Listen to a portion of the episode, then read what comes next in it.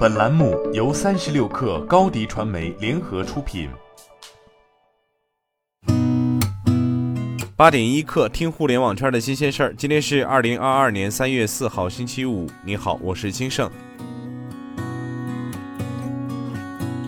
三十六氪获悉，美团发布公告表示，目前绍兴、太原、昆明等十五个城市正在试点新的服务星级激励机制。对骑手收差评、超时等情况的处理从扣款改为扣分，根据全月累计积分来评定骑手的服务质量，进而确定对应奖励，以降低偶发状况对骑手收入造成的影响，减轻配送压力，保障配送安全。骑手每个月的服务星级将根据个人月累计总积分在本站点的排名确定，服务星级越高，获得的单均额外奖励越多。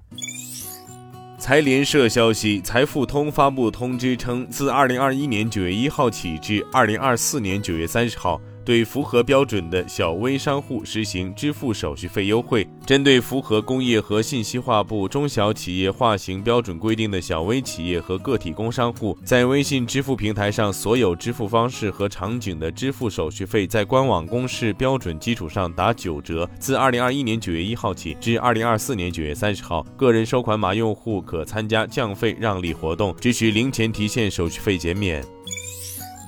针对媒体报道 vivo 高端子品牌 next 事业部被撤销一事，vivo 品牌副总裁贾敬东微博回应称，原 next 系列对新体验、新形态的探索与创新使命不会消失，将由旗舰产品 X 系列来承载。从国家发改委获悉，本次油价调整具体情况如下：国内汽柴油价格每吨分别提高二百六十元和二百五十五元，全国平均来看。九二号汽油每升上调零点二元，九五号汽油每升上调零点二二元，零号柴油每升上调零点二二元。按一般家用汽车油箱五十升容量估测，加满一箱九二号汽油将多花十元。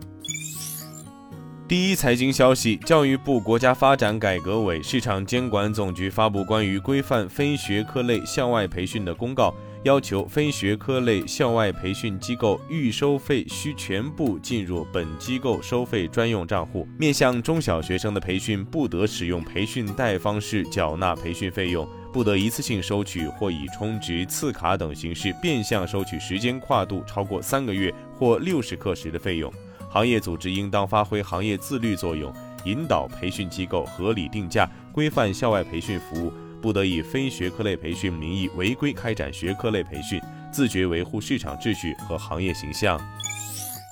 近日，工信部信息通信管理局召开行政指导会，会议要求，在用户浏览页面内容时，一是未经用户同意或主动选择，不得自动或强制下载 App；推荐下载 App 时，应同步提供明显的取消选项，切实保障用户的知情权、选择权。二是无合理正当理由，不得要求用户不下载 App 就不给看或者不让看全文。三是不得以折叠显示、主动弹窗、频繁提示、降低体验等方式强迫、误导用户下载、打开 App 或跳转至应用商店，影响用户正常浏览信息。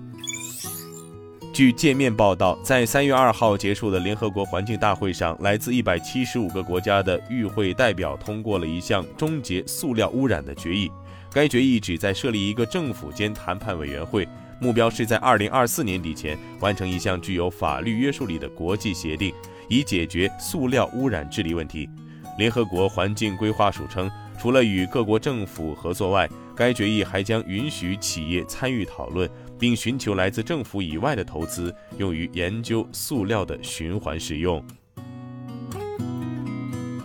今天咱们就先聊到这儿，我是金盛八点一刻，咱们下周再见。